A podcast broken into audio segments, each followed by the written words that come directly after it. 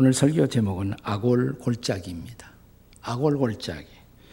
아, 그러면 뭐가 생각나십니까? 혹시 찬송가가 생각나시나요? 교회 생활에 어느 정도 익숙한 분이라면 우리가 불렀던 찬송가 323장에 부름받아 나선이 뭐 어디든지 가오리다. 괴로우나 즐거우나 주만 따라 가오리니. 그 찬송가 2절이 아골골짝 빈들에도 그렇게 되잖아요. 예, 복음 들고 가오리다. 거기서 아골골짝이 나오죠. 아, 근데 성경을 조금이라도 이렇게 진지하게 공부하신 분들은 어떤 분들은 여수와 7장, 6장 사건이 딱 떠오르는 분. 어, 이런 분들은 굉장히 괜찮은 분들이죠. 이 성경 말씀이 이렇게 떠오르는 분들이 아마 계실 수 있습니다. 그 여호수아 7장에 보시면 사실 그 전에 6장부터 6장이 가나안 정복 전쟁 가운데 여리고 성을 이스라엘 백성들이 무너뜨리는 전쟁을 하게 됩니다. 그런데 여호수아 7장에 보면 전쟁에 승리했어요. 승리했는데 그 전리품을 모으는 과정에서 아간이라는 사람이 개인적으로 전리품을 착복하는 사고가 발생하죠. 그래서 이스라엘 백성이 그 다음 여리고 다음 전투가 아이성이라는 전투예요. 아이성은 어, 우리 한국말 글자의 뉘앙스처럼 아이 같은 조그만 성이에요. 뭐 여리고 성도 깨뜨렸는데 아이성은 아무것도 아닐 거라고 생각을 했는데 뜻밖의 아이성 전투에서 패배를 합니다. 왜 이런 패배가 우리에게 일어났을까? 패배의 원인을 규정하는 과정에 있어서 혹시 우리 중에 누가 하나님 앞에 잘못된 일을 하진 않았는지, 범죄자가 없는지 제비를 뽑습니다. 아간이라는 사람에게 이제 그 범죄자임이 색출되는 사건이 일어납니다. 그래서 그가 착복한 모든 물건들을 아골골짝에 모아놓고 불사르고 그를 돌로 치고 처형하는 사건이 바로 여호수아 7장의 사건이에요. 그 골짜기가 바로 아골 골짜기입니다. 아골이라는 히브리어의 말의 뜻은 괴로움 혹은 고통이라는 뜻인데 이것은 그냥 괴로운 고통이 아니라 형벌의 결과로서의 고통 혹은 어, 괴로움이었던 것입니다. 그런데 그 아골 골짜기가 호세아 2장에 다시 등장합니다. 호세아 자 2장이 시작되면서 오늘 몇 구절만 읽었습니다만 사실 호세아 2장을 전체적으로 커버하려고 합니다. 호세아 2장 2절과 3절의 말씀 우리 같이 읽도록 하겠습니다. 다 함께 시작. 너희 어머니와 논쟁하고 논쟁하라. 그는 내 아내가 아니요 나는 그의 남편이 아니라 그가 그의 얼굴에서 음란을 제하고 그의 유방 사이에 음행을 제하게 하라. 그렇게 아니하면 내가 그를 벌겨 벗겨서 그 나던 날과 같게 할 것이요. 그로 광야 같이 되게 하며 마른 땅 같이 되게 하며 목말라 죽게 할 것이며. 도대체 무슨 말입니까? 누가 누구에게 하는 말입니까?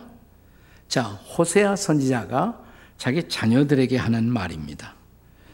어, 어머니에 대해서 너희들이 좀 어머니를 고발해라. 어머니를 붙들고 고쳐라 이 말이에요. 에, 어머니가 바로 고멜이죠. 지난 시간에 말씀했던 고멜입니다. 자, 어머니가 어, 부도덕한 삶을 살다가 결혼을 하고도 그 행실을 고치지 못하고 여전히 부도덕한 방황을 지속하고 있단 말이죠. 그런 어머니를 너희들이 고발하라. 그렇지 않으면 나는 더 이상 너 어미의 존재를 용납할 수가 없다.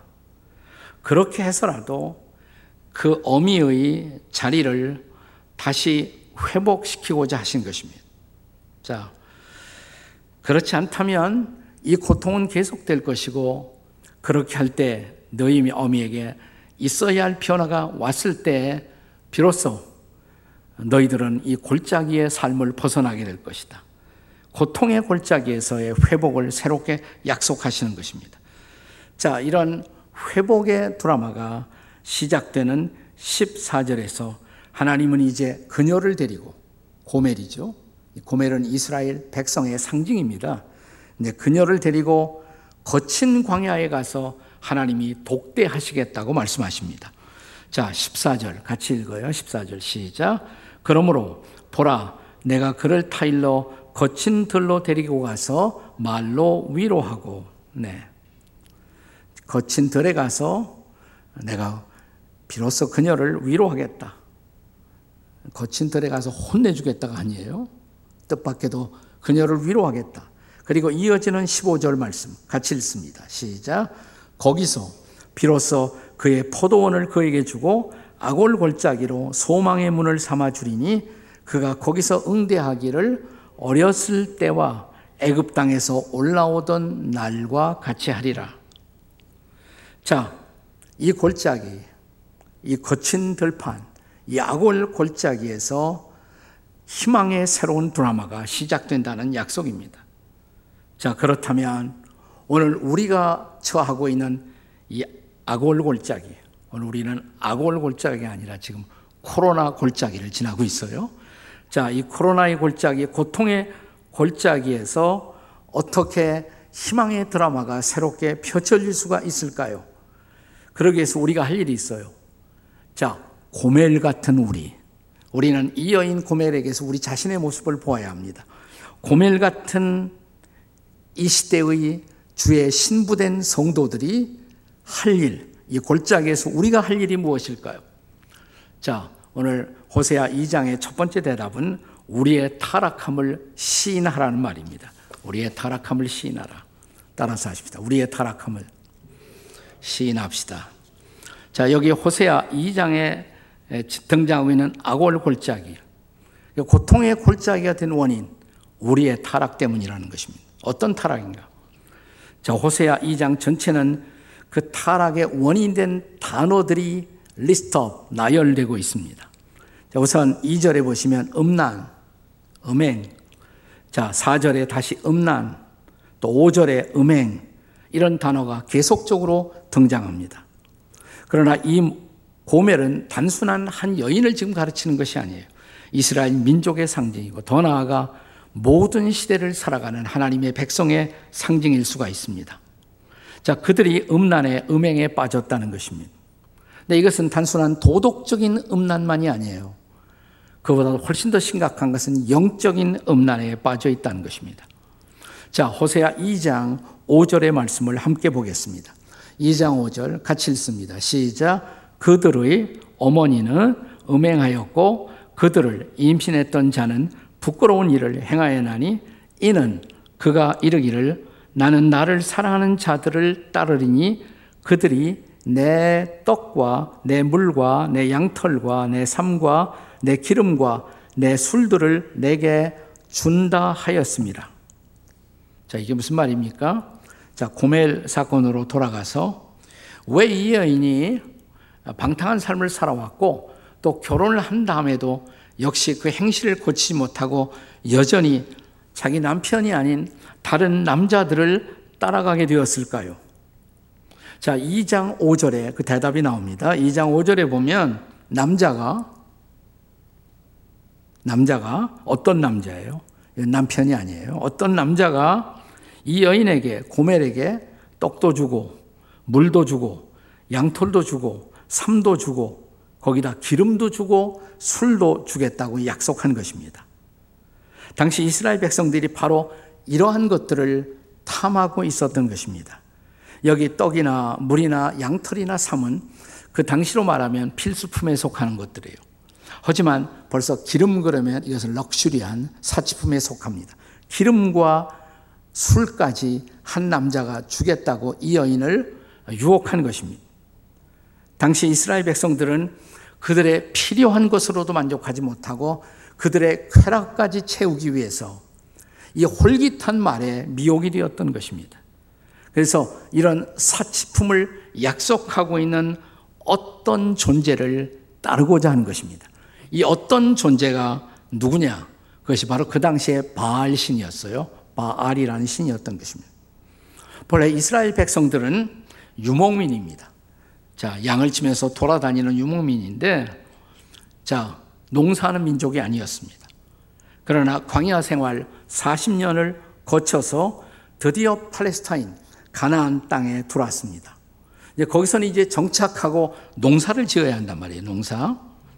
자, 근데 이 사람들은 농사를 안 지어봤어요.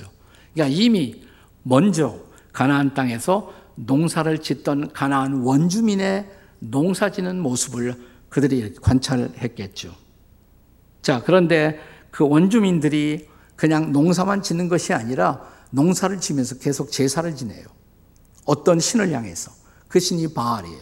풍요의 신, 농사의 신, 생식의 신이었던 바알 신을 향해서 제사하면서 농사를 지나는 거예요.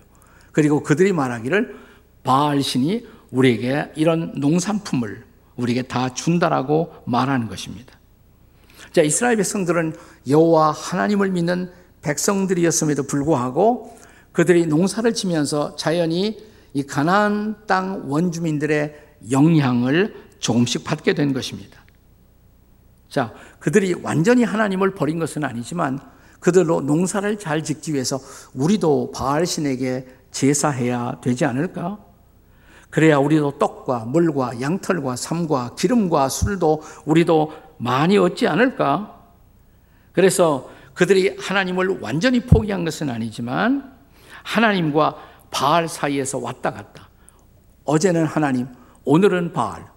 이렇게 영적 방황을 하는 그들의 모습이 하나님 보시기에 영적 음행에 빠져 있었다는 것입니다. 심지어 자, 이제 2장 8절에서 그들을 향한 하나님의 탄식의 음성을 들어보십시오. 자, 2장 8절에요. 같이 읽습니다. 시작. 곡식과 새 포도주와 기름은 내가 그에게 준 것이요. 그들이 바알을 위하여 쓴 은과 금도 내가 그에게 더하여 준 것이거늘 그가 알지 못하더라. 중요한 말이에요. 그가 알지 못하더라. 다 같이 그가 알지 못하도다. 우리가 알지 못했다는 거예요. 이스라엘 백성들이 알지 못하노다.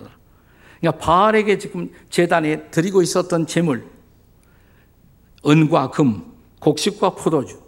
근데 그것도 사실은 누가 주신 것이에요? 하나님이 주신 것인데 그걸 모르고 하나님이 주신 것 가지고 바알에게 갖다 바치고 있었단 말이죠. 자, 이제 2장 13절에서 지적되고 있는 그들의 타락의 현장을 확인해 보십시오. 자, 2장 13절입니다. 같이 읽습니다. 시작. 그가 귀고리와 폐물로 장식하고 그가 사랑하는 자를 따라가서 나를 잊어버리고 향을 살라 바알들을 섬긴 시일대로 내가 그에게 벌을 주리라 여호와의 말씀이니라. 여기서 중요한 단어는 나를 잊어버리고 이 말이 중요해요. 다 같이 나를 잊어버리고 하나님이 하신 말씀이에요. 너희가 나를 잊어버렸다. 나를 잊어버렸다 이 말이에요. 그리고 지금 바알에게 너희들이 제사하고 바알에게 아부하고 있다 이 말이죠. 네. 그래서 내가 너에게 벌을 내릴 수밖에 없다. 그들이 지금 겪고 있는 일련의 고통, 일련의 괴로움, 이것이 바로 영적 음행에 대한 하나님의 심판이었던 것입니다. 이것을 인정하라는 것이에요. 이제 그것을 시인하고 너희들의 타락을 인정하라 이 말입니다. 우리는 어떤가요? 자, 오늘 우리가 살 만큼 살게 되었습니다. 그러자 우리는 서서히 하나님을 망각한 것은 아닌가요? 우리의 축복의 근원이 하나님이신 것을 우리가 잊어버린 것은 아닌가요? 그리고 더 많은 축복, 그리고 더 많은 쾌락을 위해서 우리는 바알의 신에게, 만몬의 신에게, 혹은 쾌락의 신에게 오늘 우리의 것을 갖다 바치고 있는 삶을 살고 있는 것이 아닌가요? 그러다 어느 날 갑자기 닥쳐온 고통, 갑자기 닥쳐온 코로나. 자, 이 골짜기에서 흔들리기 시작하고 있는 우리들. 우리가 이 골짜기에서 벗어나기 위해서 우리가 해야 할 일이 있다면 가장 중요한 일 뭘까요? 먼저 우리의 타락을 인정하는 것입니다. 하나님, 우리가 범죄했습니다. 우리가 하나님을 잊었습니다. 우리가 하나님을 소홀히 했습니다. 이것이 첫째로 우리가 할 일이에요. 두 번째, 이 골짜기에서 할 일. 둘째는 하나님의 징계를 수용하는 일입니다. 따라서 하십시다. 하나님의 징계를 수용합시다. 자, 타락한 이스라엘을 향한 하나님의 징계가 어떻게 임하고 있습니까? 자, 2장 6절을 보겠습니다. 2장 6절 다 같이 시작. 그러므로 내가 가시로 그 길을 막으며 담을 쌓아 그로 그 길을 찾지 못하게 하리니. 자, 우리가 가는 그 길에 갑자기 가시 덤불 같은 것이 등장합니다. 그리고 담벽이 쌓여 있어요. 그러니까 앞으로 못 가겠죠? 여러분, 우리가 걸어가는 인생의 길에 가시덤불이 생기고 그리고 담벽이 가로막고 있다면 하나님께 감사하세요. 아, 하나님이 나를 완전히 버리지는 않았구나. 내가 죄를 범하고 있는데도 내 인생이 아주 순탄하다. 탄탄대로로 죄를 범한데도 너무 잘 가고 있다. 그럼 이 사람은 완전히 저주받은 사람이에요. 하나님이 아예 버린 사람이에요. 내가 죄를 범하고 있으면 잘 안 돼야 돼. 담도 생기고 가시덤불도 생기고 깨달아라 이 말입니다. 깨달아라. 하나님이 아직도 나를 사랑하시는구나. 그래서 이 담벼락을 주시고 이 가시덤불을 주셨구나. 이것이 사랑의 채찍이구나. 이렇게 알아차려야 합니다. 자, 우리가 마음대로 누리고 쓰던 것들이 우리를 떠나거든 이것 또한 하나님 앞에 감사할 일입니다. 아직은 나는 버림받지 않았구나. 자, 2장 9절을 보십시오. 2장 9절 함께 같이 읽겠습니다. 시작. 그러므로 내가 내 곡식을 그것이 익을 계절에 도로 찾으며 내가 새 포도주를 그것이 맛들 시기에 도로 찾으며 또 그들의 벌거벗은 몸을 가릴 내 양털과 내 삶을 빼앗으리라. 도로 찾는다는 말이 반복 도로 찾아간다. 너희들이 한때 누리던 것 내가 준 거야. 근데 깨닫지 못하고 나를 떠나 바알을 섬기고 내가 도로 찾겠다 이 말이야. 도로 찾겠다. 도로 빼앗겠다. 우리의 삶의 주인이 이제 그 축복을 알지 못하고 축복을 남용하고 있는 우리에게서 축복했던 것들을 다시 거두시는 것입니다. 자, 호세아 2장에 보여주고 있는 하나님의 징계의 손길을 계속 주목해 보십시오. 자, 우리가 가는 그 길에 담벽으로 막아서신 그분. 우리가 한때 내리셨던 그 축복을 다시 거두어 가시는 그분. 이제는 그분이 우리에게 감당하기 어려운 부끄러운 실존을 또한 직면하게 하십니다. 2장 10절입니다. 자, 2장 10절 같이 읽습니다. 시작. 이제 내가 그 수치를 그 사랑하는 자의 눈앞에 드러내리니 그를 내 손에서 건져낼 사람이 없으리라. 아무도 우리를 건져낼 수 없는 절망적인 자리에 떨어져 수치를 경험하게 된다는 것입니다. 그러니까 극한 상황에 이렇게 우리가 빠질 수도 있어요. 여러분이 우리 가평 그 필그림 철로 역정의 순례길을 걷다 보면 크리스찬 순례자가 길을 조금 잘못 들어서 갖고 절망 거인, 거인이라는 절망이라는 이름을 가진 거인에게 포로가 되어서 감옥에 던짐을 받습니다. 스크린에 나오죠? 감옥에 지금 크리스찬과 소망이라는 두 친구가 저 감옥 속에 이제 잡혀 있습니다. 그때 절망의 거인 안에 의혹이라는 부인이 찾아와요. 의혹이 찾아와서 이 감옥에서 지금까지 살아나간 사람이 없다. 계속 고통을 받거나 이 고통을 견딜 수 없거든 그만 목숨을 끊으라고. 그래서 처음으로 크리스찬이 그래 이 고통을 피할 수가 없다면 차라리 내 목숨을 끊을까? 라는 생각을 해요. 크리스찬도 이런 절망 속에 빠질 수도 있다. 라는 것을 보여주는 그런 장면이죠. 그렇다면 크리스찬들이 이런 절망 속에 빠지도록 왜 어째서 하나님은 허용하신단 말입니까? 여기서 우리가 잘 아는 히브리서의 메시지를 우리는 다시 기억할 필요가 있습니다. 히브리서 12장 6절의 말씀입니다. 함께 읽겠습니다. 시작. 주께서 그 사랑하시는 자를 징계하시고 그가 받아들이시는 아들마다 채찍질 하신다. 누구에게 징계하신다고요? 사랑하는 자에게. 그러니까 사랑하시기에 허용된 징계. 이 징계의 정체는 사랑하시기 때문이라는 것이에요. 사랑하는 아들이기 때문에 그만둘 수 없어서 하나님의 손길이 우리에게 다가왔다는 것입니다. 그렇다면 중요한 건 뭘까요? 피하려고 하지 하시면 안 돼요. 이 징계를 기꺼이 받아들여야 한다는 것입니다. 주님, 잘못했습니다. 그러나 생각해 보니까 아직도 주님은 저를 사랑하시네요. 내 이 징계의 배후에 있는 여전하신 하나님의 사랑, 그 사랑을 깨달아야 합니다. 자, 이 사랑을 깨닫고 있는 그리고 이제 돌이킬 준비가 되어 있는 그에게 하나님이 다가오십니다. 그리고 본문의 회복의 드라마가 시작됩니다. 자, 14절. 다시 한번 읽어봐요. 본문의 14절. 시작. 그러므로 보라, 내가 그를 타일로, 거친 들로 데리고 가서 말로 위로하고. 자, 거친 들로 데리고 왔어요. 이게 징계의 들이에요. 징계의 들로. 그러나 거기서 그는 우리를 위협하지 않습니다. 더 이상 우리를 위협하지 않으세요. 타이르신다는 거예요. 조용조용히 타요.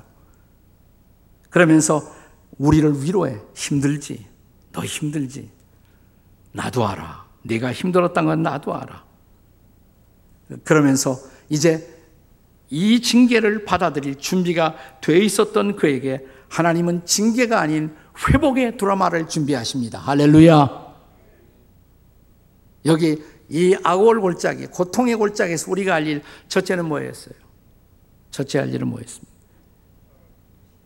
시인하라는 것이에요. 우리의 타락의 실존을 시인하라는 것이에요. 두 번째, 이 징계를 받아들이라는 것입니다. 그리고 세 번째, 이제 하나님의 회복을 기대하셔야 합니다. 다 같이 하나님의 회복을 기대합시다.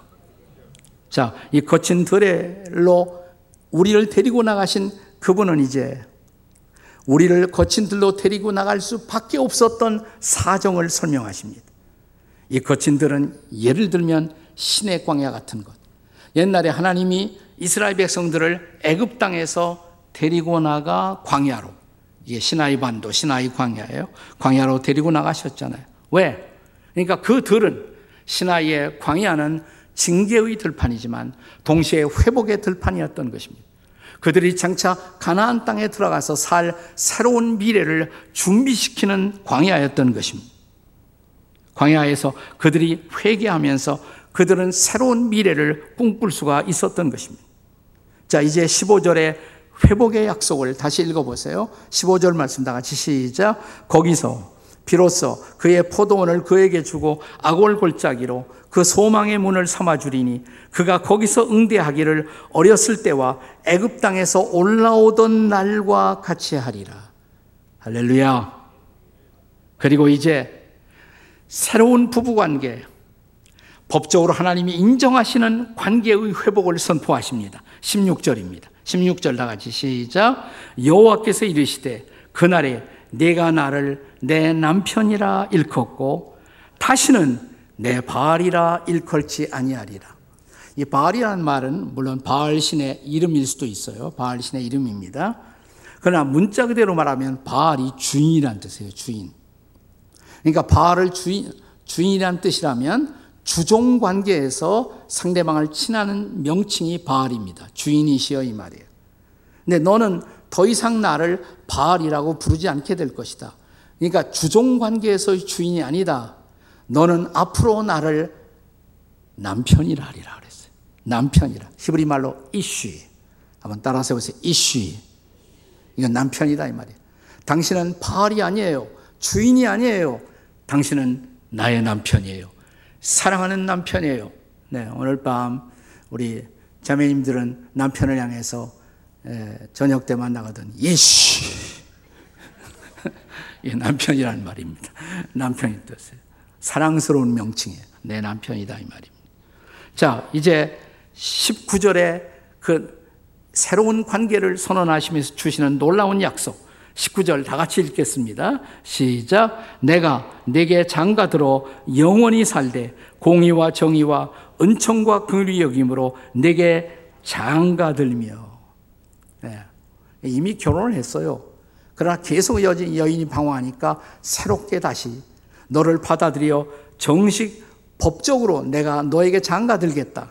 하나님이 이스라엘 백성을 향해서 그렇게 선포하는 거예요. 내가 장가들어 영원히 살 것이다, 너를. 너와 더불어. 근데 이 장가 든다는 말이 히브리어에 아주 독특한 단어 하나가 쓰여집니다. 이 단어가 아라스라는 단어입니다. 아라스. 한번 따라서 아라스. 그러니까 여인들이 남편에게 알았어 그러면 장가 들겠다 이 말이에요. 장가 아니 남편이 여인을 향해서 알았어 그러면 내가 당신에게 장가 들어 당신의 남편이 되겠소 이 말이에요. 자, 20절의 말씀 보세요. 20절 본문의 20절 함께 읽겠습니다. 시작. 진실함으로 내게 장가 들리니 내가 여호와를 알리라. 너의 방황에도 불구하고 나는 장가 들 거야. 너의 남편이 될 거야.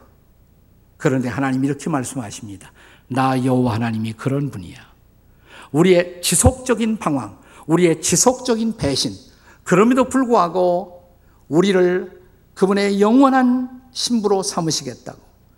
기꺼이 그분의 남편이 우리의 남편이 되어 주시겠다고. 이것이 진실하신 하나님의 언약의 선포인 것입니다. 자, 21절, 22절에 이제 넘쳐나는 약속을 보십시오. 21절, 22절. 다 같이 시작. 여호와께서 이르시되 그날에 내가 응답하리라. 나는 하늘에 응답하고 하늘은 땅에 응답하고 22절 땅은 곡식과 포도주와 기름에 응답하고 또 이것들은 이스라엘에 응답하리라. 반복되는 단어가 무슨 단어예요? 응답이라는 단어죠. 네, 응답. 응답의 삶이 이제부터 열린다는 것이에요. 하늘이 응답하고 땅이 응답하고 그리고 이스라엘에 응답되리라. 이스라엘이 아니야, 이스라엘. 이스라엘을 이스라엘로 부를 때 어떤 의미가 있는가? 지난 시간에 말씀드렸어요. 이스라엘은 부정적인 뜻도 있어요. Scatters, 흩어 놓는다. 그러나 긍정적인 의미도 있어요. 긍정적인 의미는 sow, 씨를 뿌려 심는다. 이게 이스라엘이에요. 심는다. 다시 말하면 회개하는 너에게 내가 너희를 다시 심겠다. 이 들판에. 그리고 꽃을 피워 열매를 맺겠다. 다시 심는다는 거예요. 이제 마지막 약속입니다.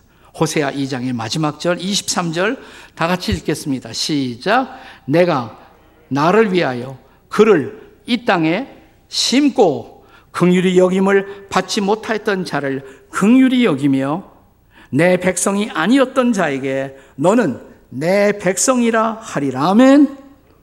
할렐루야. 얼마나 완벽한 회복의 약속, 회복의 드라마입니까? 자, 이런 내가 너희를 다시 심어 놀랍게 열매 맺는 나의 백성으로 삼아주겠다. 그렇다면 우리는 마치 우리가 좋아하는 찬송가 527장의 가사처럼 우리를 부르시는 주님의 음성을 듣고 이제 응답을 해야 합니다. 우리가 이 찬송 좋아하잖아요. 어서 돌아오, 어서 돌아마노. 지은 죄가 아무리 무섭고 크기로 주었지 못 담당하고 못 받으시리요. 우리 주의 넓은 가슴은 하늘보다 넓고 넓어. 어서 돌아오, 어서 돌아마나오. 그 다음에 가사가 뭐예요?